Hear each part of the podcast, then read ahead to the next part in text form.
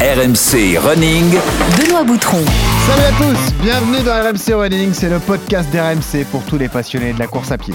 Avec Johan Durand, membre de l'équipe de France de marathon, maître Yodu, que l'on ne présente plus et c'est ça notre fierté. Salut Johan. salut à tous, salut Benoît, ça va? Comment ça va coach alors? Ah bah ça roule, ça galope. Ah je vois ça. Tout va bien. Tu me régales. Un petit tempo à 3.36, ça me régale. Ça c'est bon signe, ouais. Quand tu commences à, courir plus d'une heure à 16-17 ah en, sifflotant, c'est c'est que ça, revient bien, ouais. Johan, l'épisode sort samedi. On est donc à la veille d'une course que l'on va partager, toi et moi, les 20 km de Paris, avec une grande annonce à vous faire. On sera sur la ligne d'arrivée pour un podcast spécial débrief. Venez nous voir dès que vous passez la ligne, si vous parcourez cette, euh, cette distance à Paris, c'est une superbe, un superbe événement. Donc euh, venez, on aura une tente RMC, on sera là pour enregistrer le débrief, donc soyez nombreux, on vous attend. Euh, je vous dis également un grand merci à toute la communauté RMC Running, record d'écoute battu en septembre. Continuez de vous abonner sur les ah. plateformes, laissez des notes et des commentaires. Rejoignez-nous également sur le club RMC Running sur Strava, comme ça vous aurez toutes les infos en, en priorité. Et un épisode en plus qui va tous vous intéresser aujourd'hui. Johan, nous allons combattre les principales idées reçues sur le running. Pour nous aider à lutter, on a convoqué un crack, fondateur de la clinique du coureur, physiothérapeute de formation. Il a aidé l'équipe nationale d'athlétisme canadienne. Blaise Dubois sera avec nous. Quelques exemples de sujets qu'on va aborder avec lui. Est-ce que courir ça abîme les articulations L'importance des étirements avant une séance? Est-ce que la musculation rend plus lent? On va aborder, tous ces sujets avec, avec Blaise. Et on a également un bon plan d'ossard exceptionnel cette semaine. Un voyage tout compris pour le Treg Algeria Trail, magnifique aventure dans une oasis du Sahara. On s'occupe de tout, voyage, hôtel, visa, ça dure une semaine. Le cadeau est exceptionnel, il sera présenté par l'organisateur Jean-Philippe Allaire. Alors enfilez vos baskets, attachez vos lacets, on remet en question tous vos préjugés.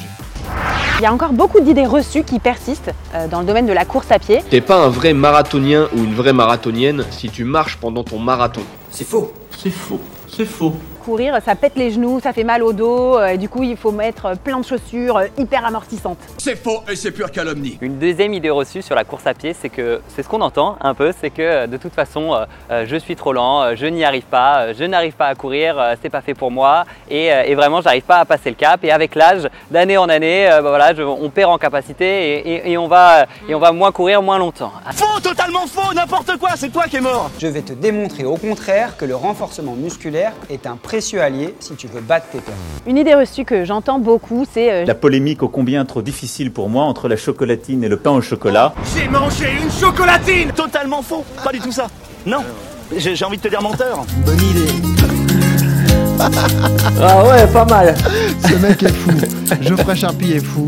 Mais au moins, il nous a mis dans le sujet et j'imagine, je pense à Blaise Dubois qui devait entendre des contre-vérités. Il devait sauter sur sa chaise. Il est avec nous, le fondateur de la célèbre clinique du coureur en direct du Portugal. Salut Blaise. Euh, salut les gars, salut Yann, salut Benoît. Alors comment ça va? Ça va super bien. Écoute, je suis dans mon ma semaine d'affûtage à explorer les sentiers de Madère pour faire un, un ultra ce week-end. Ah, donc, euh, donc voilà, c'est un peu les vacances euh, en même temps qu'on travaille un petit peu quand même sur l'ordinateur, mais c'est vraiment cool. Voilà. Bon, vous allez apprécier cet accent euh, suisse-canadien ou canado-suisse. Qu'est-ce qu'on dit d'ailleurs? T'es plutôt canadien ou suisse? Plutôt canadien, Blaise quand même. Alors maintenant, je suis très très canadien comparé à suisse, mais quand je parle dans des podcasts européens, je ressors mon accent un peu suisse parce que sinon vous me comprendriez pas. Ah, ça. va nous régaler. Mais en tout cas, tu es l'interlocuteur parfait. Je rappelle ce qui est la clinique du coureur, organisme de formation continue pour tous les professionnels de santé et du sport, référence mondiale en matière de prévention des blessures. On a plusieurs de tes amis qui sont déjà venus nous rendre visite. On s'est régalé à chaque fois. On pense à Florence Morisseau, on pense à JB Percher, également récemment kinésithérapeute. Voilà, vous avez des, conférences à travers les, cinq continents du monde. Vous vous régalez et vous êtes en pleine expansion. Tout va bien pour vous, euh, Blaise. Hein oui, tout va bien pour nous. Le Covid a été quand même une période difficile, je dirais, mais euh, maintenant, ben, on est post-Covid, on relance. Et là, euh, cet automne, je vais en Chine, au Japon, en Grèce, un peu partout pour développer des marchés, pour, essayer d'éduquer les professionnels de la santé et du sport aux bonnes pratiques. Et ben voilà, on arrête de t'entendre sur tous les différents sujets. Mais j'ai quand même envie de démarrer avec toi par la question qu'on pose à tous nos invités. Pourquoi tu cours, Blaise Dubois, alors? Ah, ça c'est une superbe question. Alors je cours d'abord et avant tout pour ma tête et ma créativité. Euh, en fait, je réalise que c'est vraiment euh, ça qui me... C'est mes soupapes de stress, euh, c'est les moments les plus créatifs que j'ai dans ma vie, c'est pendant les jogging et après les jogging. et j'ai un plaisir à courir presque tous les jours depuis, depuis des années et des années. En fait, je cours depuis que je suis adolescent. Et clairement, je suis tombé en amour avec ce sport dans une famille qui, où personne courait. Hein, c'était, et j'avais pas non plus de d'environnement particulier qui m'a amené à ça, mais ça a été un peu instinctif, euh, le plaisir d'être essoufflé quand j'étais plus jeune.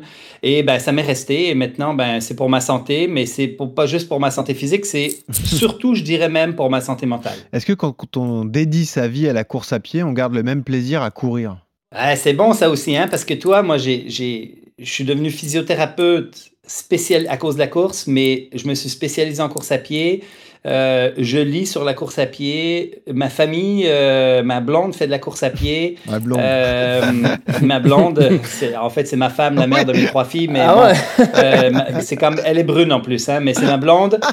Et puis, et puis effectivement, je suis, je suis dans une clinique de physiothérapie où je traite des coureurs à longueur de journée.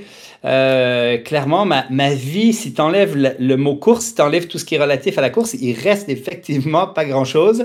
Mais euh, bon, euh, je, suis, je, suis, très heureux là-dedans. Je suis très content. Et effectivement, je fais multiples autres sports aussi. Hein. On fait du ski de fond, bien évidemment, de la course en raquette, du vélo, de montagne, de route. On fait plein de sports de toutes sortes. Mais la course reste mon sport préféré. Moi, partir dans la forêt presque tout nu avec une petite chaussure, des baskets minimalistes et torse nu avec pas de montre, pas rien du tout, c'est c'est ce que je fais euh, presque à longueur d'année euh, avant que la neige tombe. Voilà, donc vous découvrez un peu le personnage que l'on accueille cette semaine, Blaise Dubois, euh, avec nous. bon, c'est l'interlocuteur idéal, Johan, pour aborder tous les sujets que, que l'on a préparés. Parce que des idées, des idées reçues dans la course à pied, Johan Durand, il y en a beaucoup. Hein. Il y en a beaucoup qu'il faut démonter. Ouais. Et, toi, et toi d'ailleurs, toi qui es populaire et qui a une grosse communauté sur les réseaux, on doit t'interpeller souvent sur des, des, des sujets qui, qui doivent revenir toujours les mêmes d'ailleurs. Ouais, c'est souvent les mêmes. C'est souvent euh, euh, l'utilisation, la rotation des chaussures, euh, comment je fais pour pas me blesser, les étirements, et après beaucoup sur l'alimentation également. Mais c'est vrai qu'il y a plein de, de, préjugés sur la course qui sont parfois, parfois à tort, et je pense qu'on va, on va en détailler quelques-uns. Mais c'est vrai que quand on il y a, il y a des, des, choses à casser, il y a des choses à dire, il y a des, des, des pas mal de, ouais, de, d'infos à donner parce que les gens sont friands de ça. Ouais. Et il y a matière à débat parce que certes, Blaise a sa bah, vision de la course à pied, mais peut-être que ce ne sera pas la tienne sur certains sujets. Donc ça va être intéressant d'en parler ensemble, évidemment, tous les trois. Euh, Blaise, allons-y. Première idée reçue courir, est-ce que ça abîme le corps et les articulations? Alors non, mais pas du tout. Puis même mieux que ça, en fin de compte, ça les protège. En fait, les, les... et là, moi, je, je, vais jouer le rôle du scientifique hein, dans l'équipe ici. Ça me va. Euh, je vais même pas vous parler de ni mon expérience comme coureur, ni de mon expérience comme clinicien, parce que ça fait 35 euh, ans 35 ans que je cours et ça fait 25 ans que je traite des coureurs euh, euh, et j'en ai traité euh, des dizaines de milliers, orientés, euh, conseillés, mais aussi traités pour des bobos. Donc moi, je vais vous mettre ma casquette ici de scientifique, c'est-à-dire qu'est-ce que la littérature scientifique nous dit? Parce que sur cette question-là, on a des dizaines et des dizaines de papiers scientifiques qui montrent que quand on fait de la course à pied, on augmente la résistance du cartilage, par exemple du genou et de la hanche, on augmente la tolérance de ce cartilage-là au stress mécanique, on augmente son épaisseur, on retarde les prothèses totales euh, chez ceux qui ont de l'arthrose et qui ont déjà des problèmes. Donc, on peut même commencer la course à pied chez des personnes qui ont déjà de l'arthrose pour essayer de freiner son évolution. Donc, la course à pied a des rôles beaucoup plus préventifs et c'est vraiment une idée reçue de dire on va courir, on met du stress sur le genou et parce qu'on met du stress, on crée de la désadaptation. Du, du... C'est un peu comme l'histoire de je roule avec ma voiture, j'use les pneus et à un moment donné, il faudra changer les pneus. Cette vision-là très mécanique ne correspond pas à notre corps qui est un modèle biologique. Et le modèle biologique, c'est très simple. Quand on stresse dans le bon dosage, on crée de l'adaptation, on solidifie nos tissus et c'est vrai pour tous les tissus. C'est vrai pour l'os, le cartilage, les tendons, les muscles, etc.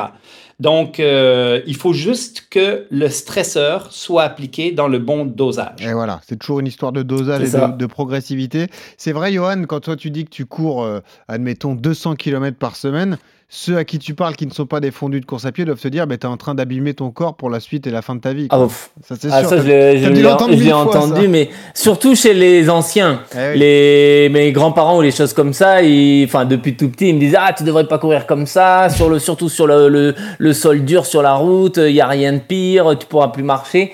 Ah ouais, les anciens, ils sont, ils sont très, voilà, ils ont cette idée-là, mais c'est vrai que après, c'est la course à pied, c'est ça, c'est que euh, le problème, il peut arriver, mais c'est simplement lié au fait que soit tu as un mauvais équipement, soit c'est euh, euh, un excès sur une surface, sur un problème de surface, soit si tu n'y es pas allé de façon progressive. Mais si tu fais les choses de façon intelligente et de manière raisonnable, c'est comme tout, la course à pied, tu passes pas de 0 km à 100 km en, en, une semaine. Si tu fais les choses bien comme il faut, tu vois, moi, typiquement aujourd'hui, je cours 160 km par semaine, mais parce que j'ai fait euh, des semaines à 70, des semaines à 100, des semaines à 110, puis à 120, à 130, 140.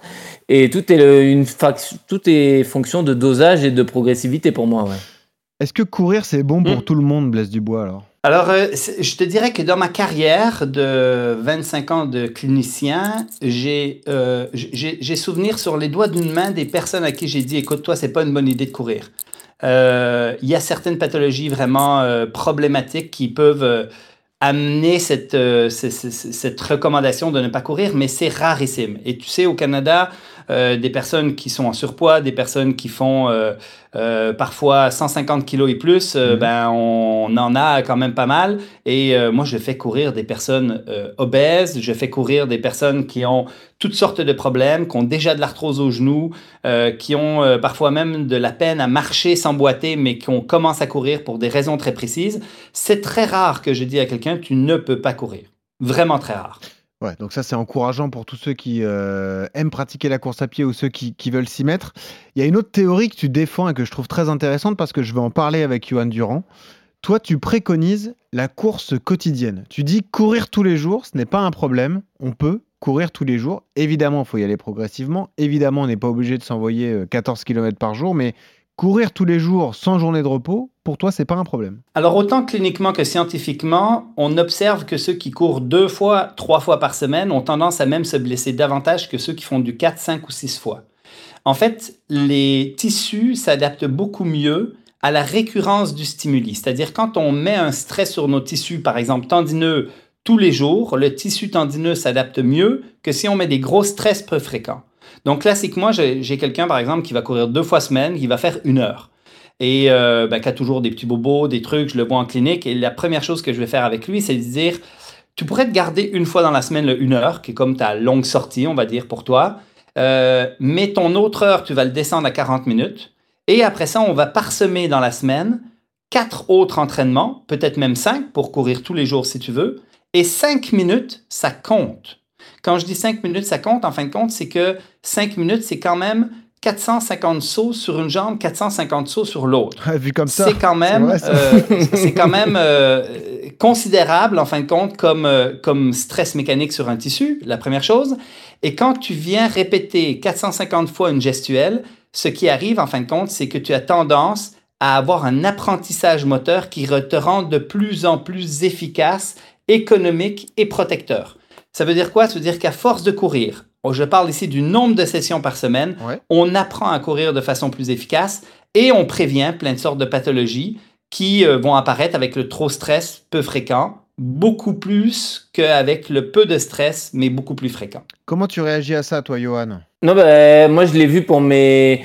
Les seules blessures que j'ai eues, c'est des tendinites. Et je me suis très vite aperçu que le repos, euh, il n'y avait rien de pire euh, pour, mes, pour mes tendons. Euh, tendinite d'Achille et dernièrement au genou. je me suis dit, vas-y, je vais couper trois semaines l'entraînement. je vais pas mettre de contraintes sur mon, sur mon tendon. Je vais prendre mes vacances. Et puis quand je reprendrai en, en début de saison, ça ira mieux. Et au final, euh, c'est pire quand tu reprends parce que bah, justement ton tissu il n'a pas, il a pas été sollicité pendant trois semaines et quand tu vas le solliciter, euh, aujourd'hui je me pose la question de comment je vais pouvoir ralentir l'entraînement euh, après mon marathon, tu vois, parce que je me dis si je coupe, Eh oui. Et tout, mais est-ce que euh, si je coupe l'entraînement pendant 15 jours, 3 semaines, quand je vais reprendre, ça va être un enfer, tu vois? Demande à Blaise. Et euh, je tu suis assez d'accord que vaut mieux les, les stimuler tous les jours que ne rien faire, ouais. Euh, je ne sais pas si tu connais bien le profil de Johan, mais Johan est, est un grand marathonien de, de l'équipe de France. Il a eu beaucoup de résultats sur piste par le passé. Il sort d'une longue blessure qui a duré quasiment un an. Donc là, il se relance dans une grosse prépa marathon en vue des minima olympiques français à, à Valence le 3 décembre prochain. Euh, Ouais. T'entends son discours, donc comment tu réagis à ce qu'il vient de dire? Mais euh, clairement, euh, en fait, euh, je, je vais aller plus loin. Johan a parlé un peu de- du off-season qu'on appelle en Amérique du Nord la saison morte, peut-être en France. Euh, La coupure, Euh, le ouais, la trois semaines, la la coupure, coupure. ouais. Ouais, c'est ça. Bon, alors quand on parle de coupure, euh, moi comme physiothérapeute, je ne recommande pas de coupure chez le, chez le, le coureur. En fait, si euh, Johan fait du 160-200 km par semaine, Ouais. ce que je vais lui recommander, c'est d'aller courir tous les jours euh, 20 à 30 minutes, simplement pour conserver, en fin de compte, un niveau de stress euh, mécanique sur ses Mhm. tissus. Et euh, à la limite, même rajouter tous les, euh, tous les matins un peu de corde à sauter, un petit peu de squat sauté pour euh, augmenter le niveau de stress, mais pendant à peine 5 minutes. Et ce, cette quantité de stress et la récurrence de la course à pied pendant sa saison morte va faire en sorte, en fin de compte, que quand il va revenir, il va pouvoir revenir beaucoup mieux. La, la- la coupure est importante pour le psychologique, importante chez les femmes, entre ça. autres, qui ont un arrêt des menstruations pour reprendre un peu de poids, puis pour euh, essayer de se renormaliser au niveau hormonal. Elle a une importance euh, parfois pour guérir des, des blessures, parce que oui, parfois on est obligé quand même de se reposer, pas pour toutes les pathologies, mais des fois on n'a pas le choix. Mais clairement, si Johan finit sa saison et euh, n'est pas blessé, je ne lui recommande pas de tout arrêter. Après, il faut que cette décharge physiologique qu'il va avoir pendant les trois semaines, euh, pour se reposer d'un point de vue au niveau de son organisme, de sa physiologie, de ses- l'ensemble de tout ce qu'on a dit, c'est pertinent, mais pas pour le système musculo-squelettique. Et le fait d'arrêter complètement nous expose clairement à un risque de blessure à la reprise. Donc là, il, est aussi- il va être aussi obligé, quand il va reprendre, d'être beaucoup plus graduel que s'il a réussi à, gra- à- à Ouais. conserver. Au pire, trois petites sessions de 30 minutes par semaine. hein, euh, ça peut être très, très euh, minime. hein, et ça, ça veut dire quoi? Ça veut dire euh, 20-25 km plutôt que 200. Alors, Euh, mais c'est important. Là, on parle de champion. Je te prends un exemple concret, euh, quelqu'un qu'on adore, qu'on a reçu plusieurs fois, euh, Anaïs Kemener, qui est une marathonienne de- française aussi, qui a pourquoi pas des rêves de Jeux Olympiques parce qu'elle vient de faire 2,29 à Berlin. Moi, j'ai été surpris et, et choqué de voir que euh, Anaïs a déjà des gros volumes plus importants que, que Johan, par exemple. Dès le lendemain, elle s'envoyait déjà des footings de 13 ou 14 km. Donc, toi, tu nous dis, même le lendemain d'un marathon d'une grosse perf, on peut aller courir. C'est pas déconseillé, entre guillemets. Alors ça, c'est très dépendant de l'individu. Et c'est très dépendant de sa tolérance au stress mécanique, de combien le marathon a été stressant. Moi, je peux te dire que quand, euh, euh, quand je fais un ultra ou un marathon, euh, euh, si je vais jogger le lendemain, ça va être 20 minutes tranquille, euh, très relax. Hein, euh, Ah, moi et aussi. c'est vraiment variable, Ah ouais. variable selon ma, ma planif et selon mon niveau de, de forme, je vais dire, mécanique. C'est-à-dire c'est la tolérance. Mais si votre collègue, par exemple, a l'habitude de prendre des volumes récurrents de façon importante, peut-être qu'elle tolère bien et que son marathon, finalement, ait un stress qui n'est peut-être pas aussi considérable que chez moi, par exemple, qui ferait un marathon demain. Moi, si je fais un marathon demain euh, sur la route, bah, pendant une semaine, je vais rien faire simplement parce que j'arriverai pas. Euh, Voilà, parce faut- qu'en plus c'est de la route, parce que je suis pas adapté, parce que bon, il y a plein de raisons. Mais il faut vraiment adapter ce discours-là à la personne elle-même. Mais quand tu parles à Kylian Jornet entre elles ou à certains Oui. marathoniens, ben, effectivement, leur niveau de récupération, leur perception, elle est complètement différente. Le lendemain, ils vont faire un petit footing. Et chez ces personnes-là, c'est pas mauvais. C'est même souhaitable. Toi aussi, tu hallucines parfois, Johan, quand tu vois des, des pros ou euh, quasi-pros qui, qui s'envoient des gros volumes et qui ne s'arrêtent jamais, finalement? Moi, c'est plus d'un point de vue mental, parce qu'on l'a Ouais. dit tout à l'heure, euh, d'un point de vue physio, je pourrais le comprendre, et presque euh, je- après un marathon, par exemple, après le marathon de Paris euh, la- l'année dernière, euh, j'aurais très bien pu continuer, euh, euh, mais c'est surtout la, le mental, moi, où, où quand tu t'es infligé six mois de, de préparation à être focus sur un objectif et que l'objec- l'objectif est passé, et que derrière, bah, remettre en route la machine, se remotiver et tout, euh, je sais pas si j'arriverai à trouver les leviers nécessaires pour euh, euh, repartir sur des objectifs. L'idée de courir 5-10 minutes tous les deux jours, 20 minutes comme ça de temps en temps, ça, ça me plaît bien parce que tu vas quand au feeling, quand tu as envie d'y aller, tu vas avec tes potes, tu vas avec n'importe qui, il n'y a pas de problème. Mais repartir sur une vraie prépa et tout, franchement, moi, je sais pas comment ils font parce que d'un point de vue mental, j'en suis pas capable. Hein. Et Blaise, d'ailleurs, avec ça, tu as répondu à une autre idée reçue qu'on entend pas mal dans le milieu de la course à pied, c'est cette fameuse idée que courir moins de 40 minutes, ça ne sert à rien. Donc toi, tu l'as démonté euh, tout de suite. Quoi. Tu l'as dit, euh, même 5 minutes, 10 minutes, un quart d'heure, c'est toujours utile de sortir, d'enfiler les baskets. Quoi. Euh, clairement. Et puis là, il faut faire la différence entre deux choses. Si on parle de Johan qui, parle, qui sort, par exemple, pour un 10 minutes, physiologiquement, pour lui, ça servira à rien. Effectivement, physiologiquement, je le dis bien. Mais son petit 10 minutes l'amène quand même à sauter sur son tendon d'Achille 900 fois. Et c'est un excellent exercice de d'adaptation tissulaire, de renforcement, de, de, de, il y a plein d'avantages en fin de compte à faire ce petit 10 minutes. Et Johan qui cumule 200 euh, km par semaine, peut-être que ce 10 minutes-là, pour en fin de compte son apprentissage moteur et son économie de course, bah, sera peut-être pas extraordinaire, quoique pourrait quand même avoir un effet. Mais pour celui qui court peu, puis qui court deux ou trois fois par semaine, rajouter des 5 à 10 minutes, c'est excellent sur aussi l'économie course, c'est-à-dire l'apprentissage moteur que ton corps a pour faire en sorte que pour se déplacer d'un point A à un point B, il soit plus économique, c'est-à-dire qu'il dépense moins d'énergie. Et c'est un facteur de performance euh, euh, très important, cette économie de course. Et euh, clairement, c'est par répétition de cette gestuelle qu'on qu'on a le meilleur apprentissage, en fin de compte, le, plus d'efficacité dans l'amélioration de notre économie de course. Alors nous, dans ce podcast, on s'adresse à tout type de coureurs, qu'on soit des coureurs réguliers, des coureurs confirmés ou même des débutants. Euh, quel est ton point de vue à toi, Blaise Dubois, sur le bi-quotidien? C'est un sujet qu'on va traiter au courant du mois d'octobre dans RMC Running. Courir deux fois par jour, est-ce que c'est bon ou mauvais? Est-ce que c'est adaptable à tout le monde? Comment tu, quelle est ton idée, ton point de vue là-dessus, toi? Alors, c'est la même chose que de courir tous les jours pour moi. En fait, c'est la récurrence de stimuli. Euh, on sait que si tu laisses 6 heures entre deux stimuli, c'est-à-dire tu, tu cours le matin à 9 heures et puis tu recours le soir et puis tu as 8-9 heures de différence entre les, les, les deux entraînements, euh, c'est comme si finalement tu t'entraînes deux fois et que tu stimules deux fois tes adaptations tissulaires, ton os et ainsi de suite. Quand tu les rapproches trop et que tu es à moins de 6 heures, ça devient un peu plus compliqué. Mais si tu as plus de 6 heures, ben, en fin de compte, euh, c'est une manière, encore une fois, de créer des adaptations au niveau de ton corps qui sont exceptionnelles. Donc, Courir deux fois par jour, c'est celui qui commence à courir tous les jours et qui s'y plaît et qui augmente son volume, mais pourquoi pas à un moment donné rajouter des doubles unités. Et j'aurais tendance à dire à quelqu'un qui fait de la performance puis qui fait euh, plus de 100 km par semaine, de dire plutôt que de faire des gros trainings dans ta journée, ben, fais-toi un petit 6 km le matin tranquille, et puis là, tu combines avec un entraînement un peu plus conséquent 6 heures plus tard, et là, tu as encore des avantages parce que tu as couru deux fois plutôt qu'une seule. Donc, sur l'apprentissage moteur, sur l'efficacité biomécanique et aussi sur la prévention des blessures. Donc, le fait d'apprendre à avoir une technique protectrice quand tu cours, c'est parfait, c'est l'idéal. Tu conseilles quel écart alors? 6 heures, 7 heures entre 6 heures de récup. Exactement. Si vous avez le 6 heures entre deux stimuli, au niveau adaptation tissulaire, normalement, on est bon. Ok.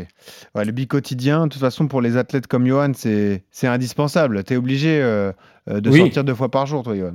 Ah oui, oui. Bah, euh, quand tu veux faire un volume, un gros volume par semaine, tu es obligé de sortir deux fois par jour. Mais c'est ça, il faut essayer de respecter au maximum ces six heures de, de, récupération. Nous, bah, moi, vu que je suis athlète professionnel, bah, j'ai la chance de de, pouvoir faire la sieste, de, de, me faire masser, euh, de pouvoir vraiment récupérer entre les deux entraînements.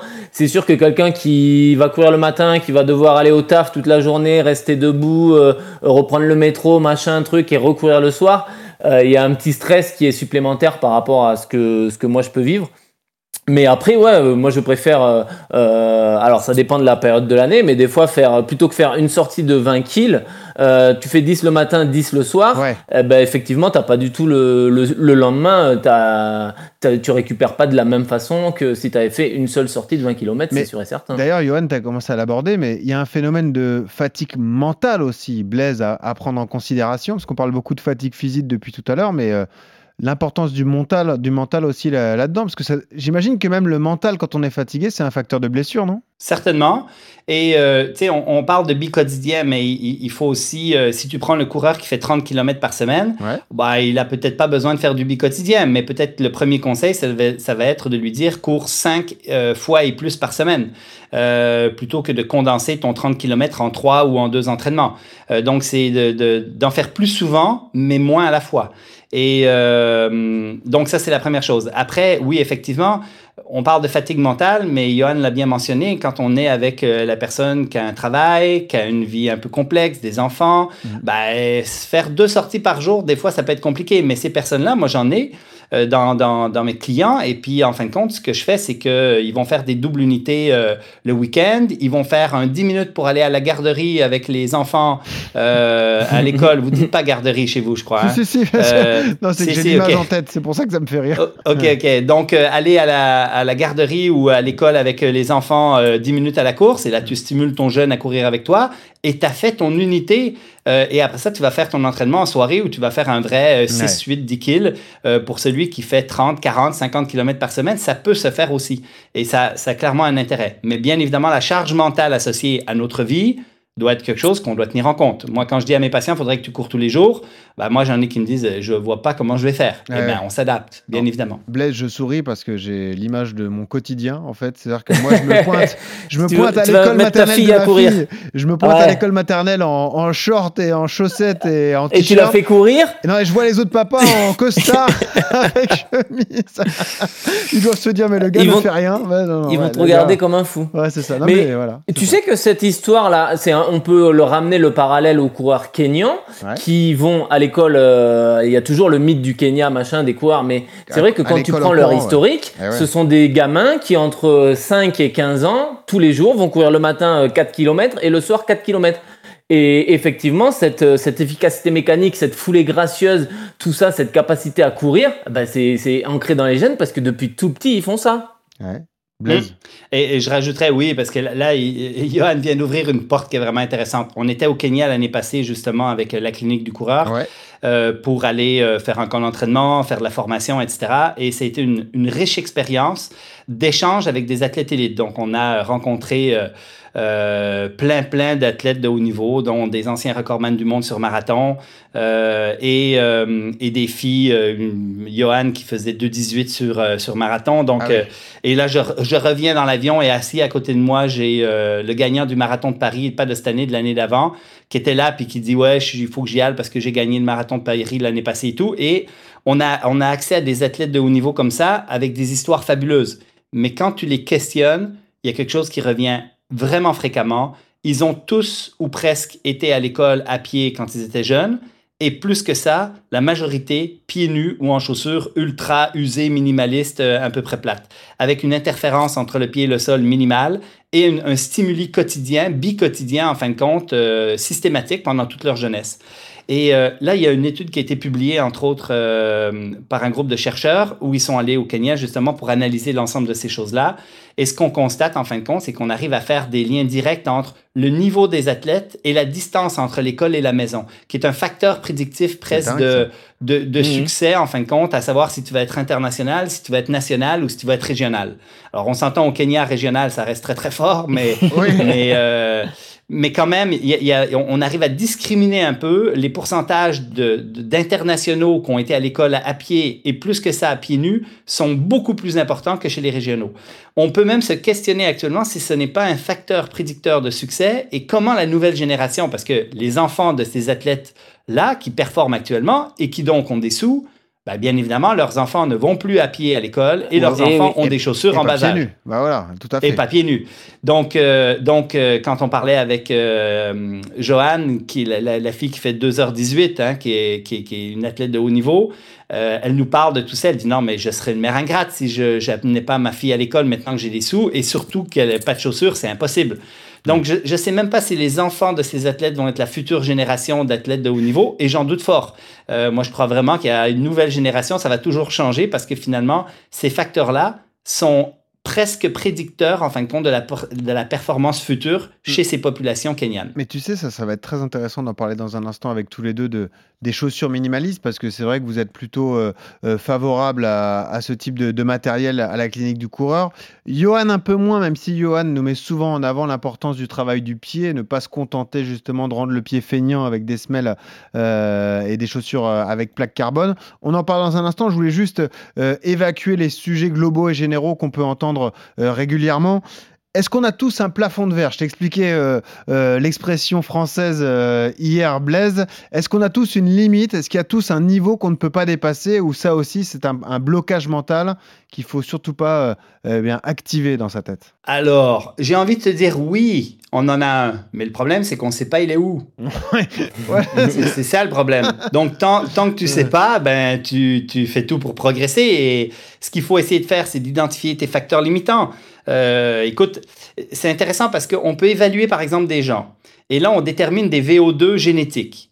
Et là, on se dit, ah, ben, le VO2 est un facteur prédicteur de, de, performance qui est très, qui est très fort. ok? Euh, donc, tu évalues des VO2. Mais là, il n'y a pas juste le VO2 que tu évalues. Il y a des facteurs génétiques aussi pour savoir si tu vas être un bon répondeur, high responder ou pas, sur le VO2. Donc, il y en a qui ont des bons VO2 qui s'améliorent très peu en s'entraînant. Il y en a qui ont des mauvais VO2, mais qui s'améliorent beaucoup en s'entraînant. Et donc, le facteur génétique n'est pas sur, par exemple, juste le VO2, mais il est aussi sur comment tu arrives à l'améliorer. Et ça, le problème, c'est ah qu'on ne peut pas te sortir un gène pour te dire, ah là, euh, toi, on ne sait pas si tu vas t'améliorer ou pas. Donc, ce qu'on peut te dire, c'est un bon VO2, tu n'as pas un bon VO2. Et à partir de ça, tu dis, bon, ben, j'ai pas un très bon VO2, mais après, euh, tu n'as aucune idée comment tu vas répondre à l'entraînement et comment, en fin de compte, tu vas être capable de le repousser? Donc toi, les tableaux, les tableaux qui disent j'ai une VMA de 18, donc sur marathon je vaux ça, sur semi je vaux ça, sur 10 je vaux ça, tu, tu, tu contrecarres cette idée alors tout de suite Alors euh, euh, non, parce que là, là c'est quand même un facteur prédicteur de succès qui est important, mais après il n'est pas isolé. Hein. Il faut aussi euh, évaluer ton efficacité biomécanique, ton endurance. Il y a d'autres paramètres d'entraînement, par exemple, pour savoir si tu vas performer sur marathon. Donc, il y a des gens, par exemple, qui ont des VO2 relativement, on va dire, moyens, même s'ils sont bons de façon générale sur la population, mais qui ont une efficacité biomécanique tellement euh, importante, c'est-à-dire ils sont capables d'être très économes en se déplaçant sur le 1 km, qui sont capables, avec des VO2 plus limités, d'avoir des performances qui sont euh, au-delà de, euh, des autres. Et un des bons exemples, c'est quand tu regardes la littérature qui essaye de comparer les Kenyans aux autres euh, caucasiens blancs de l'Europe, mhm. euh, ben, ce qu'on constate finalement, c'est qu'ils n'ont pas des avantages sur le VO2, ils n'ont pas d'avantages sur la capacité pulmonaire, ils n'ont pas d'avantages sur le type de fibre musculaire.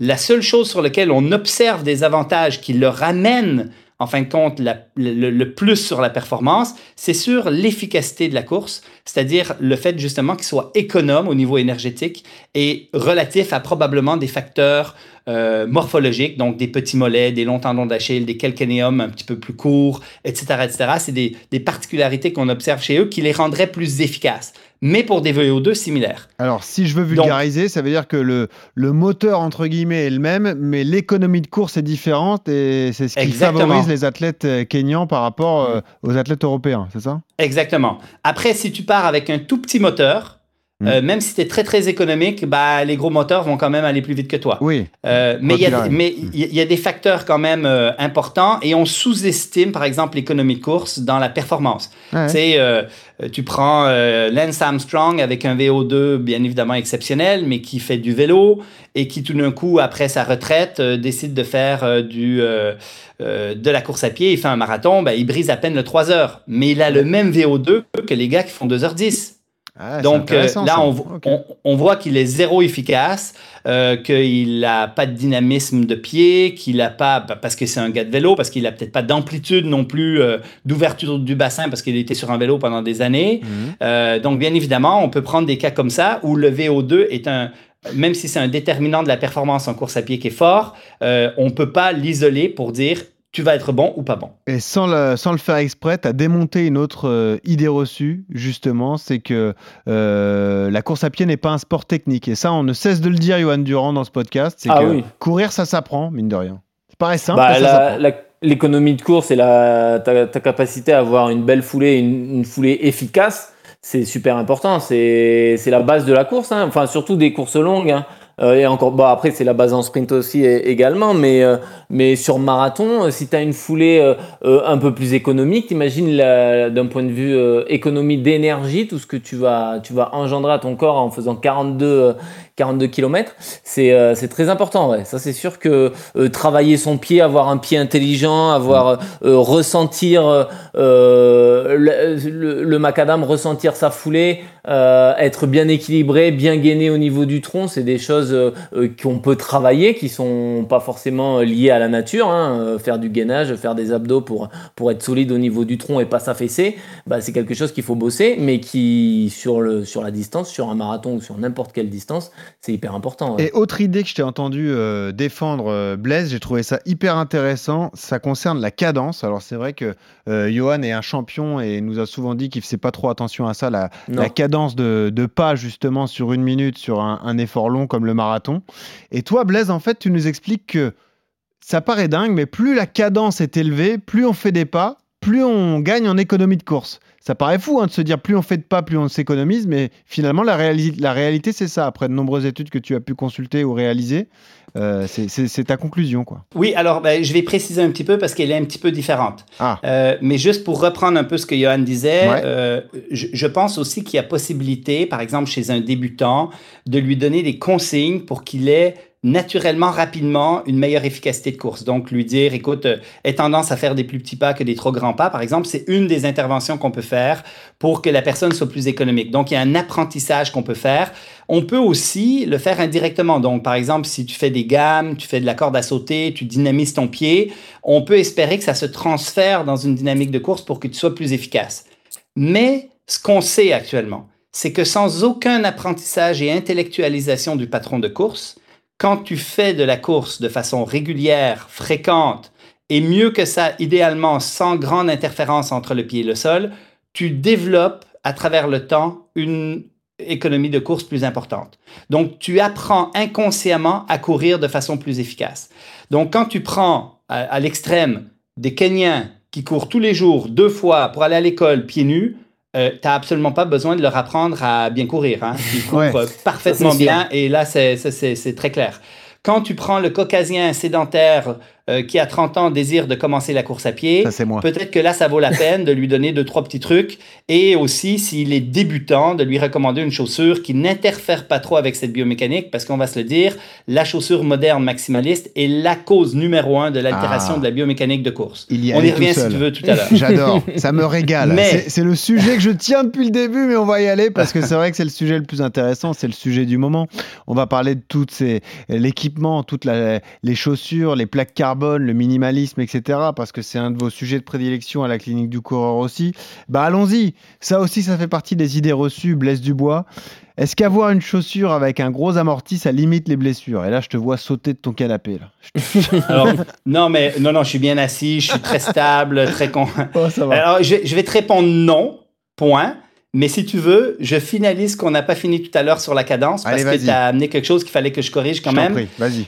En fait, on observe sur l'économie de course une relation en U entre euh, l'économie et la cadence. C'est-à-dire qu'il y a une zone optimale où euh, on semble être plus économique. Donc, ça coûte moins cher en oxygène. Et si jamais volontairement tu augmentes ta cadence, ça pourrait coûter un petit peu plus cher, mais si volontairement tu la ralentis, ça coûte beaucoup plus cher. Et là, ça veut dire quoi? Ça veut dire qu'il y a des individus, normalement, les gens ont tendance à choisir inconsciemment la cadence qui est bonne pour eux, qui est optimale pour eux. Et je dis ça en disant, euh, euh, en étant habituellement pour l'homme moderne un peu 3% euh, en dessous de la cadence optimale. Donc même si je regarde Johan par exemple qui fait un petit footing, il, a des, il y a des chances que s'il met ses chaussures d'entraînement qui sont peut-être des grosses chaussures, s'il a ces chaussures-là, probablement qu'il est un tout petit peu plus lent euh, peut-être 5 de cadence, que sa cadence optimale. Si j'y mettais un embout d'oxygène pour mesurer sa consommation d'oxygène, probablement que de faire un, des, un tout petit peu plus petit pas réduirait sa consommation d'oxygène. Mais bien évidemment, s'il l'augmente trop, c'est-à-dire qu'il dit, bah, moi, je vais faire des tout petits pas, puis naturellement, je mouline, je sais pas, moi, 160, 75, 175, et que là, tout d'un coup, euh, je me mets à faire du 190, 195, ben, bien évidemment, ça va augmenter sa consommation d'oxygène. Mais pire, s'il descend volontairement à 140, là, le coût est phénoménal. Ah oui. De faire des grands pas fait en sorte qu'on travaille beaucoup plus et qu'on est beaucoup moins économique. Parce que tu sollicites plus le, le, muscle, en fait. Tu, tu le fais plus travailler. Oui, ben en fait, oui, mais quand tu fais des plus grands pas, tu as aussi plus de déplacement vertical, tu as beaucoup plus d'impact au sol, il y a beaucoup d'effets, en fin de compte, de la, du ralentissement de la cadence. Et quand on regarde les coureurs récréatifs, ils ont des cadences moyennes à 155. Mm. Quand on regarde les athlètes de haut niveau, donc là, moi, je connais pas la cadence de Johan, mais je suis convaincu je crois qu'il quand il pas fait, mais moi, je pense qu'il est à 180, plus ou moins 10, à coup sûr. Il, y a, il y a 98% de chances qu'il soit là-dedans. Et si c'est un marathonien qui fait 200 km par semaine, je parierais que pendant ses marathons, il est à 180, entre 180 et 185. Euh, il y a probablement 60-70% de chances qu'il soit là-dedans parce que avec le volume, il a trouvé les manières les plus efficaces. Il y a quelque chose de particulier autour du 180. Il n'y a pas de chiffre magique, hein, mais il y a quelque chose de particulier autour de ça. C'est qu'à peu près tous les athlètes de haut niveau, du 1500 mètres jusqu'au marathon, sont toujours dans cette zone de 180 plus ou moins 10 quand ils font de la performance. Et quand les, les, les coureurs ont de l'expérience, ils sont là-dedans encore une fois, souvent autour de 170-175, même à vitesse de jogging à l'entraînement, même à 5-6 minutes le kilo. Donc, il y a quelque chose de particulier à l'opposé des récréatifs qui, eux, commencent la course à pied. Et c'est comme quand ils commencent le vélo, ils vont faire du, gros moulinage plutôt que de mouliner. Euh, entre autres à cause de l'interférence qu'est la chaussure, mais aussi parce que ben, ils ont euh, peut-être besoin d'avoir quelques conseils sur l'apprentissage de leur mécanique. Johan, la cadence, c'est pas quelque chose que tu regardes, je crois. Hein. Non, non, non, c'est non, non. Euh, on reste sur du visuel. C'est quelque chose que je regarde pas, ouais. Euh, mais après, euh, je suis d'accord avec lui dans le sens où ma foulée a, a considérable, a, a, vraiment changé. Elle a évolué entre l'époque où je faisais du, de la piste et du, du 5000, du 3000, du 5000, du 1500 mètres, et le marathon aujourd'hui avec une foulée bah, beaucoup plus cadencée, beaucoup plus économe. Euh, tu, fais moins de, grosso modo, moins de talons-fesses que, que ce que je faisais. Euh, quand je faisais de, de, la piste. Mais ouais, après, pour revenir aux chiffres, je sais, enfin, je les connais pas exactement, mais je sais qu'elle se rapproche des 180, 190, comme il l'a dit, hmm. sur, euh, sur ce genre d'effort, ouais, sur le marathon. Alors, euh, c'est donc l'un des combats de la clinique du coureur, favoriser les chaussures minimalistes. Explique-nous comment vous êtes arrivé à cette conclusion. Quel est l'intérêt de porter ce type de chaussures et pourquoi vous êtes, bah, peut-être pas anti entièrement, mais pourquoi vous êtes un peu contre les gros amortis qui peuvent se développer. Il y a une question de mode aussi chez les différentes marques, mais euh, quelle est votre position là-dessus à la clinique du coureur, Blaise Alors, alors encore une fois, Benoît, je vais te reprendre. Euh... Beaucoup, Il dit des bêtises. Il dit que des bêtises, Benoît. Mais non. Euh, non, non, mais je, je, vais te reprendre parce que pour moi, c'est une subtilité importante. La clinique du coureur émet des données, les données probantes. On a une veille scientifique systématique de toute la littérature scientifique. On a six PhD qui travaillent à cette cette veille et à, des échanges internes pour s'assurer que ce qu'on émet comme recommandation soit vraiment basé sur la science. Et ce qu'on constate actuellement, euh, moi, je ne peux même pas dire que je suis pro-minimaliste ou pro-maximaliste. Ce que je constate actuellement, c'est que les recommandations de chaussures ne sont pas basées sur des données probantes et que 98% des Français ont des grosses godasses aux pieds qui ne vient que d'un marketing puissant qui nous vend ces chaussures-là. Ah en fait, si moi je suis un coureur, je rentre dans une boutique, j'ai pas le choix. Quand je dis j'ai pas le choix, c'est qu'on va me proposer euh, trois paires de chaussures, cinq paires de chaussures, je vais choisir celle dans laquelle je suis le plus confortable. Et il y a 100% de chances que je ressorte avec une grosse godasse. En fait, c'est juste le marché qui nous impose. Et quand moi je parle aux détaillants de chaussures, ils nous disent ouais mais on n'a pas trop le choix parce que les, les compagnies, ils ne nous donnent que ça. En fait, en plus, là, la mode du minimaliste est passée. Hein. Là, on est à la mode du carbone et du maximaliste. Donc euh, là, c'est même ultra difficile de trouver des chaussures, par exemple pour moi, qui est adapté et habitué à des chaussures qui sont plus minimalistes. Blaise, est-ce que je peux faire une petite remarque, s'il te plaît?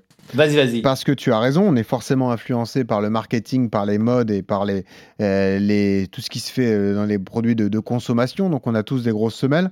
En revanche, moi, pour tester, j'ai déjà essayé des chaussures minimalistes. Et il faut avouer que, comme on n'est pas du tout habitué, il faut un certain temps d'adaptation. On se dit même que lorsqu'on se met à porter du minimalisme, bah, il faut un peu y rester, quoi. Sinon, tu as des risques de blessures, etc. Est-ce que ça aussi, tu le combats ou est-ce que tu reconnais quand même que ça demande une certaine adaptation si on veut passer à des, des chaussures avec des toutes petites semelles et sans drop? Euh, ben, En fait, euh, tu as tout à fait raison. C'est même essentiel. Moi, je, je, suis un clinicien, donc moi, j'ai vu bien des gens se blesser en transférant trop rapidement vers ah, le minimalisme. Ben ouais. Alors, le, le problème ici, c'est euh, euh, parce que dans les recommandations de la clinique du coureur, c'est que si tu n'es pas blessé, tu es satisfait de tes performances, ma recommandation, c'est de ne pas changer tes habitudes. Tu es avec une grosse godasse, tu gardes, tu gardes ta grosse chaussure, on ne change rien. En fait, le, ça ne veut pas dire que le choix de la grosse chaussure est un bon choix. Ça ne veut pas dire que ce qu'on t'a vendu, c'est la bonne chaussure pour toi. Mais clairement, si tu es pleinement adapté et que tu n'as pas de problème, le changement va être un problème en soi. Donc, si jamais tu changes, tu es obligé d'être ultra graduel. Mais la problématique avec ça, c'est que dans nos recommandations, les enfants devraient être pieds nus et en chaussures ultra minimalistes le plus longtemps possible en âge. Euh, moi, j'ai quatre enfants. Quand ils arrivent à l'âge de l'adolescence, ça devient un petit peu compliqué de gérer les chaussures. Hmm. Mais en bas âge, clairement, les parents devraient acheter des chaussures ultra minimalistes, les laisser pieds nus le plus souvent possible pour le développement du pied, pour le développement des qualités motrices. Ce que dire. Pour, pour grossir le trait, c'est pour faire travailler le pied, pour pas qu'il ben soit euh, voilà, euh, très isolé et qui, qui, qui, conserve une fonction motrice importante, quoi. C'est ça? Exact, parce qu'il faut se le dire, la chaussure moderne actuellement est la cause numéro un de la déformation du pied. Donc tout ce qui est lux valgus, les orteils un peu déformés, c'est d'abord et avant tout relié à la chaussure. Et la deuxième chose, en fin de compte, c'est que quand on intègre en bas âge des chaussures chez l'enfant, on le rend, c'est comme lui mettre un, plâtre, et on le rend beaucoup plus incompétent au niveau de son pied lui-même. Donc le pied s'atrophie, va avoir des pertes de masse musculaire, va avoir des désadaptations et va être beaucoup plus vulnérable par la suite à plein de pathologies. Hmm. Donc, ce que ce recommande à la clinique du coureur, c'est de dire, ben, si on est des enfants, des adolescents, on devrait être le plus minimaliste possible.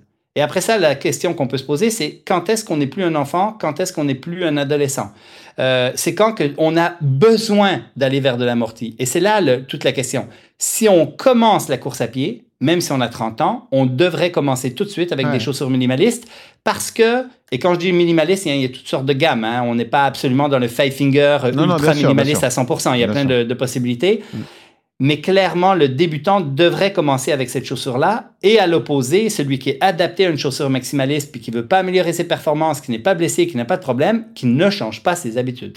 Comment tu réagis à ça, Johan? Bah, C'est un peu euh, ce que, le discours que je tiens euh, ici, dans le sens où tout le temps, quand on parle des chaussures à plaque de carbone ou des chaussures avec des gros stacks, avec des gros amortis, euh, j'essaye de toujours dire de, de temps en temps, de, de, de ne pas courir tout le temps qu'avec ces chaussures parce que le problème de ces chaussures là c'est ça c'est qu'on s'y est habitué et, et, faire marche une fois qu'on s'est habitué faire une marche en arrière c'est très compliqué. Et, euh, et je suis d'accord hein, le euh, je parle tout le temps de travail de pied de, de gamme des choses comme ça pour essayer de redynamiser le, le pied de d'avoir de, cette sensation de ressentir le sol et de d'amorti naturel avec une foulée euh, une vraie foulée tu vois. Et, mmh. et, et ça pour moi c'est la base de la course à pied parce que c'est le contact au sol et c'est la, c'est pas la chaussure qui doit te faire propulser du sol vers l'avant, c'est vraiment le ton, ton, attaque et ton, ton pied, l'avant de ton pied qui va te, te permettre d'avancer. Et pour moi, ouais, les chaussures minimalistes, bah oui, alors voilà, il y a, y a toute la problème d'aujourd'hui et du marketing des marques, mais tu vois, j'essaye de temps en temps de, de, de, de mettre des chaussures à, minima et puis de, de courir pieds nus de temps en temps l'été sur le stade pour faire ma récup euh, sur la pelouse du, stade de rugby, tu vois, où il n'y a, y a pas de, bout de verre ou quoi que ce soit, bah, je cours, euh, je cours tranquillou pieds nus pendant 10 minutes et j'ai l'impression que ça me stimule. Et à la maison, euh, euh, pareil, euh, j'essaye plutôt de marcher pieds nus que plutôt avec des claquettes un peu trop, trop amortissantes. Mais euh, le problème, c'est que je peux pas le faire trop parce que mes problèmes de tendon d'Achille, tout de suite, si je le fais de façon un peu pas trop progressive, bah, bah tout de suite, j'ai les tendons d'Achille qui, qui se réveillent parce que j'ai eu l'habitude d'être surélevé et qu'aujourd'hui, bah, c'est compliqué de revenir à, à, l'ancien. Ouais. Blaise, c'est l'un des combats des RMC Running. On est OK pour dire que les chaussures à plaque carbone sont une révolution Évidemment, ça peut apporter des gains de performance, surtout de l'économie de course et de l'économie euh, musculaire. En revanche, nous, on ne cesse de dire utilisation avec parcimonie. Est-ce que toi aussi, tu es sur ce, créneau-là, du coup? Alors, euh, je vais peut-être euh, semer la merde un peu, mais en fait, moi, les gars, je, je, me questionne si ces chaussures-là sont vraiment améliorent vraiment les performances. Et je m'explique parce que je veux pas être mal cité. Ouais.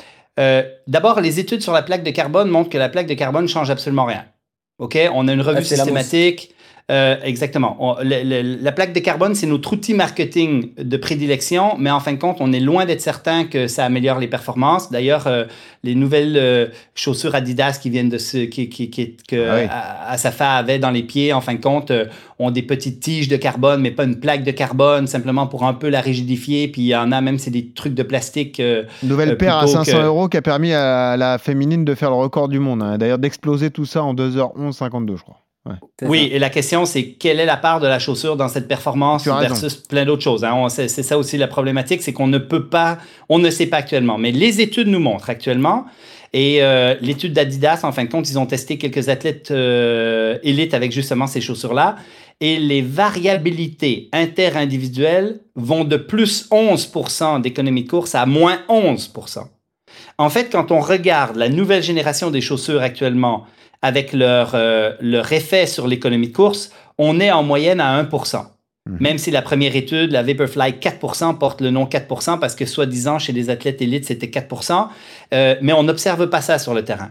Alors moi, j'ai envie de poser la question à Johan avant de, de vous sortir peut-être la science de, en arrière de ça, mais Johan, toi, quand tu as porté les nouvelles chaussures à plaque de carbone, est-ce que tu as l'impression que euh, ça a amélioré tes performances ah, Clairement, oui. Clairement, il n'y a pas photo. Pour moi, je fais partie de ceux qui pensent que, euh, oui, oui, euh, le, gain, j'ai l'impression que le gain d'un point de vue musculaire, il est quand même monstrueux avec l'apport de ces nouvelles mousses. J'ai l'impression de vraiment moins charger musculairement, physiologiquement, d'être d'être bah, au 30e kilomètre d'un marathon ou d'une sortie longue.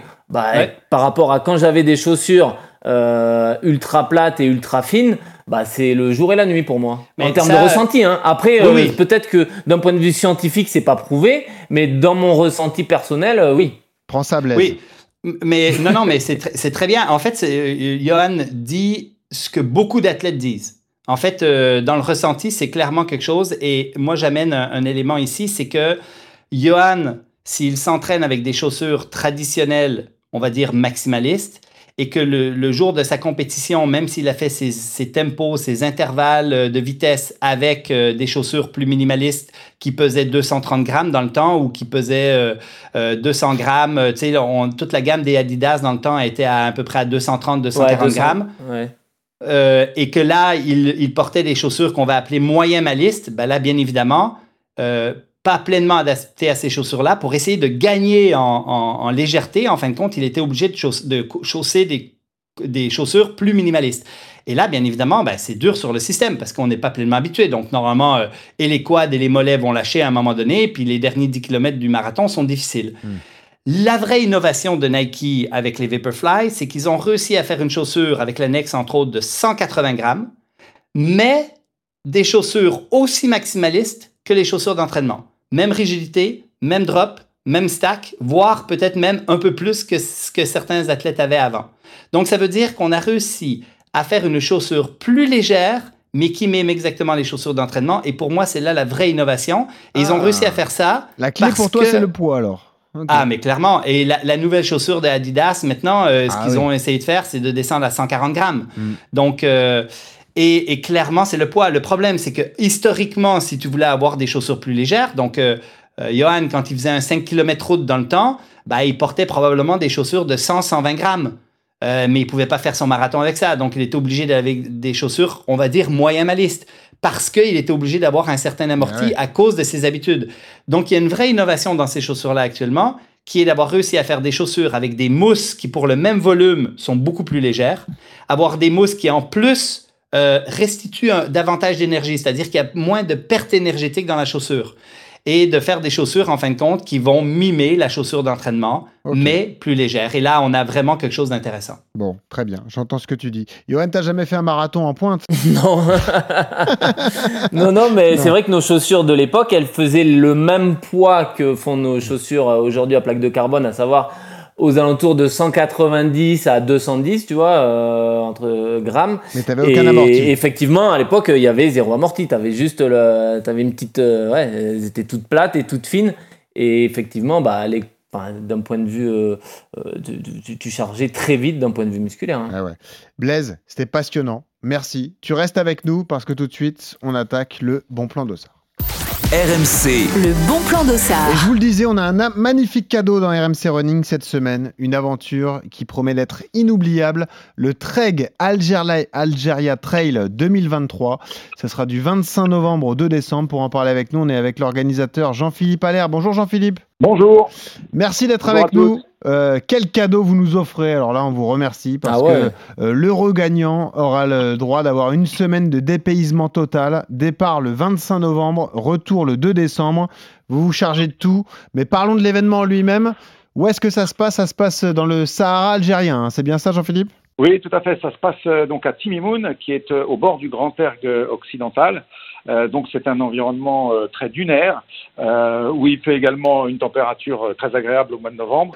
Donc on est vraiment au, au centre de l'Algérie et, et tout, tout va bien, c'est vraiment magnifique. Est-ce que c'est un événement ouvert à tous? Est-ce qu'il faut un niveau minimal pour participer, candidater? Alors c'est un événement ouvert à tous parce qu'on l'a voulu. euh, D'abord, il y a plusieurs distances. Il y a Ouais. trois, trois grandes distances. 45, Il y a- 90 donc, c'est et des- un 180. événement- Alors oui, alors ça c'était les sheets marketing qu'on avait annoncé au départ euh, pour que ça fasse des controns quand on multiplie. Mais en fait, les, les distances finales sont de 182 km, Ouais. euh, 106 km et 50 km pour la, comment dirais-je, pour les trois courses.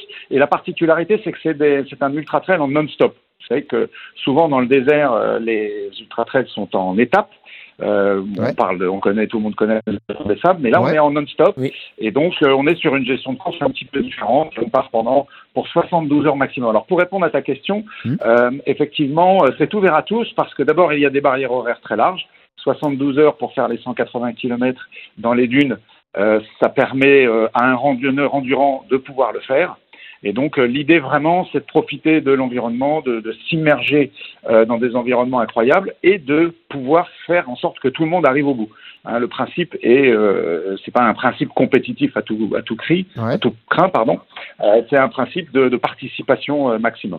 Euh, Jean-Philippe, si on ferme les yeux, est-ce qu'on imagine le, le décor? On est où? On est dans, dans- dans du désert, il n'y a que du sable aux sable. alentours? Euh, À quoi ça ressemble alors? Alors, ça ressemble principalement à des dunes. Mhm. On, peut, on peut considérer qu'il y a 50% de dunes. Alors, quand on dit des dunes, c'est pas euh, euh, les dunes de la mer de sable. hein, c'est vraiment euh, euh, 10 à 15 kilomètres de dunes tout autour. Donc, on est vraiment immergé dans un champ de dunes. Au hasard des dunes, on peut croiser euh, des xars. Des xars, c'est des châteaux, des anciens châteaux forts en ruine euh, qui sont posés au milieu des dunes. Euh, et euh, c'est quelque chose de, de, de magnifique. Euh, la nuit, on est sous la pleine lune. Euh, on est euh, vraiment immergé euh, dedans et donc euh, on fait euh, comment dirais-je on, on fait corps avec la avec la nature. Je vous invite d'ailleurs à aller voir les, images sur les réseaux, c'est sublime, hein, ça donne envie d'y aller. Autre précision importante, Jean-Philippe, on est en autosuffisance alimentaire. hein. Là aussi, on est un peu, euh, c'est un peu à l'image du marathon des sables. Vous fournissez l'eau, mais pas la nourriture pendant la course. Alors effectivement, on, on est en autosuffisance alimentaire, ça veut dire que pendant la durée euh, de la course, on est euh, complètement, euh, on, on se nourrit soi-même. On emmène ses lyophilisés, on emmène tout dans son sac. Par contre, on a 8 PC pour la distance la plus longue, où on donne 3 litres d'eau à chaque fois à chaque euh, à chaque coureur, puisque euh, on est vraiment dans cette logique d'autosuffisance alimentaire. Mais l'eau, euh, qui est vitale, c'est nous qui la fournissons. Et puis on a une, une particularité qui est plus rare encore, Ouais. c'est que on est en autonavigation par GPS. Voilà. Euh, ça veut dire que le chemin ne va pas être balisé et donc chaque coureur va trouver son chemin grâce à un GPS qu'on va lui donner. Vous euh, les va formez d'ailleurs, hein, les coureurs, avant de les Ah lancer. ouais, parce que là, Ouais, ouais. euh, Non, non, ils sont formés quand même. Ouais. C'est quoi C'est des gros bracelets qu'on met au poignet, hein, c'est ça? Ouais. Exactement, c'est un, c'est un, un GPS de poignée qui est bien pratique pour pouvoir continuer à, à marcher avec les bâtons ou courir avec les bâtons. Et on, on- ils sont à pile pour que aussi pouvoir avoir une durée suffisamment euh, suffisamment longue. Et euh, on, comment dirais-je, on forme les coureurs la veille de la course. On a toute une après-midi de training pour les, les former à la euh, comment dirais-je à l'utilisation. Euh, alors c'est c'est vraiment très simple. En général, on se fait un comment dirais-je, on se fait un petit peu une, une angoisse par rapport à ça, mais finalement c'est très très simple. C'est pas plus compliqué que de suivre le GPS de sa voiture. Vous avez juste- voilà une petite euh, une petite formation rapide. et tout va bien. Une spécificité, c'est que pour 30% des coureurs, vous enlevez la pile avant le départ, histoire de rendre ça un peu plus compliqué. Non, je plaisante, hein, je plaisante. Évidemment. Alors on pourrait faire ça, on pourrait faire ça, mais on ne le fait pas. Néanmoins, néanmoins, euh, on a un élément de sécurité supplémentaire, c'est-à-dire que, euh, bien évidemment, on, on est des gens sérieux et donc on fait en sorte que euh, les gens qui vont partir dans les dunes et qui vont partir sur ce parcours, euh, ils sont équipés d'une balise euh, qui nous permet de géolocaliser Ah, en permanence chacun des coureurs. Donc si par hasard un coureur se trompe de chemin, on est capable d'aller le récupérer sans aucun, sans aucun souci. Et ça permet aussi aux supporters de suivre la course à distance. Ah oui. Euh, comme les très grandes courses que vous connaissez, euh, d'autres trails, on peut, les supporters poursuivre la course en direct, savoir qui est premier, deuxième, qui va s'arrêter faire pipi euh, à côté d'un acacia. Euh, on peut vraiment euh, suivre tout ça de manière, euh, de manière très très facile. Ah. Donc, euh, donc voilà, donc c'est vraiment un, un événement euh, exceptionnel et, Ah ouais. et les environnements qu'on choisit sont toujours des environnements euh, magnifiques. Ce que j'ai pas dit tout à l'heure, c'est que il y a des dunes, beaucoup de dunes, mais il y a aussi euh, des, ce qu'on appelle des règles, c'est-à-dire des déserts de pierre, euh, où on peut euh, rouler, on peut euh, laisser partir la foulée euh, pour ceux qui, qui le souhaitent. C'est sublime. Franchement, allez voir ça et tentez votre chance. Magnifique Ah ouais, cadeau. Un grand magnifique. merci, Jean-Philippe. Je le précise, donc du 25 novembre au 2 décembre. Il faut prendre toute votre semaine. Et pourquoi le cadeau est magnifique? Parce qu'on s'occupe de tout. On s'occupe du voyage, on s'occupe de l'hébergement toute la semaine, la prise en charge du visa, parce qu'il faut un visa pour aller en Algérie. Donc ça aussi, ce sera euh, intégré au, au cadeau. Donc merci beaucoup, Jean-Philippe, une nouvelle fois pour ce Ouais. magnifique cadeau. Et si tu me donnes, Vas-y, je t'en si tu me donnes 30 secondes supplémentaires, je voudrais quand même rajouter que cet événement, il est né euh, sous l'impulsion de l'ambassade d'Algérie à Paris. Ouais. On a le parrainage du ministère des Sports, euh, de la Jeunesse et des Sports d'Algérie, Mhm. et on co-organise ça avec euh, la Fédération algérienne de sport et travail. Ça veut dire que les institutions du pays sont vraiment euh, très, euh, comment dirais, très impliquées dans ouais. l'organisation et dans le soutien.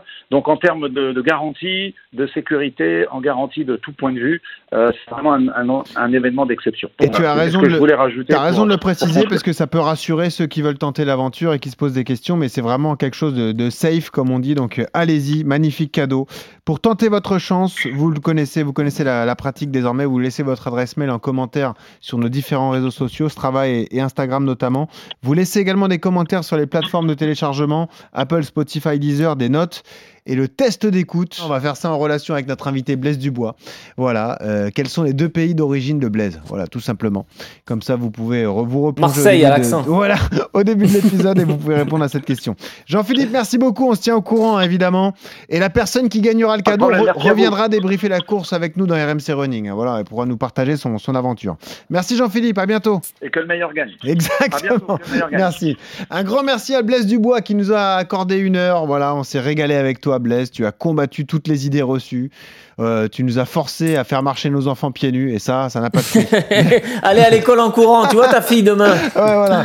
Ma fille demain à l'école pieds nus. Voilà, j'expliquerai Voilà. au professeur. Pas de problème, Blaise. Merci, hein, Blaise, d'avoir été là. Merci beaucoup, les gars. Bonne saison, Johan. Merci. Et Blaise, tu reviens quand tu veux. Évidemment, on est toujours euh, fan quand un membre de la clinique du coureur fait partie de notre podcast. Pour terminer, on a choisi une musique, le choix musical de Geoffrey Charpie. Et oui, Ah, le- ça, c'est quelque chose que le monde entier nous envie.